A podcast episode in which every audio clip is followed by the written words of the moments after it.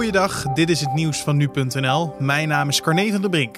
De persconferentie van Rutte en de jongen was gisteren een zware dobber. De cijfers gaan de verkeerde kant op en daarom zijn de coronamaatregelen met drie weken verlengd.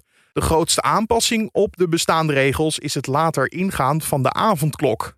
Dit vanwege de zomertijd. Voor de avondklok geldt dat het verstandig is de begintijd een uur op te schuiven als de zomertijd ingaat en het dus s'avonds langer licht is. We hebben ook te maken met de politie en het veiligheidsberaad die zeggen als je op een gegeven moment ziet dat het s'avonds gaat schemeren en dat mensen dat het heel lastig wordt om het te handhaven vanwege dat feit, dan is ons advies, zeiden zij, doe het op 10 uur. Dan heb je nog steeds een avondklok. Hij is wat minder effectief dan op 9 uur, maar hij is nog wel effectief. Vanaf volgende week gaat de avondklok van 9 naar 10 uur.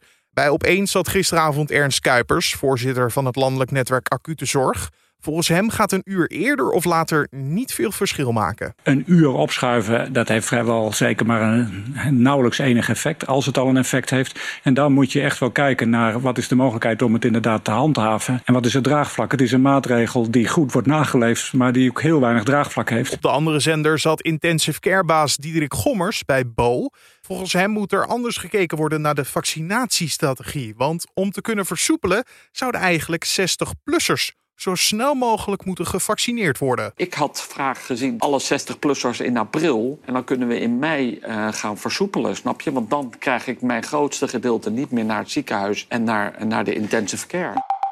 In Brazilië zijn opnieuw een record aantal mensen overleden aan het coronavirus. Het gezondheidsministerie meldde gisteren ruim 3000 overlijdens. Het vorige record dateerde van slechts een week geleden. In het land met 210 miljoen inwoners zijn tot nu toe bijna 300.000 mensen gestorven aan het coronavirus. Meer dan 12 miljoen mensen raakten al besmet. De grote toename in het aantal nieuwe infecties zorgt voor een enorme druk op het Braziliaanse gezondheidsstelsel, dat volgens de experts op omvallen staat. De Sionkerk op Urk heeft sinds afgelopen weekend de coronamaatregelen losgelaten en weer alle leden verwelkomd. Op de ochtend- en middagdienst van zondag kwamen zo'n 350 tot 400 mensen af, zo schrijft Trouw. De kerk stopt met de coronaregels omdat de kerkraad tegemoet wil komen aan de nood en het geestelijk welzijn van de gemeente. Iedereen die geen gezondheidsklachten heeft, kan sinds zondag weer komen. Zo heeft de kerk in een brief aan haar 600 leden laten weten. Mondkapjes en het houden van anderhalf meter afstand zijn niet verplicht. En volgens hen zijn zij niet de enige kerk in Nederland die de coronaregels naast zich neerlegt. En we aten vorig jaar minder brood dan normaal. De broodconsumptie is met 5,5% gedaald ten opzichte van 2019.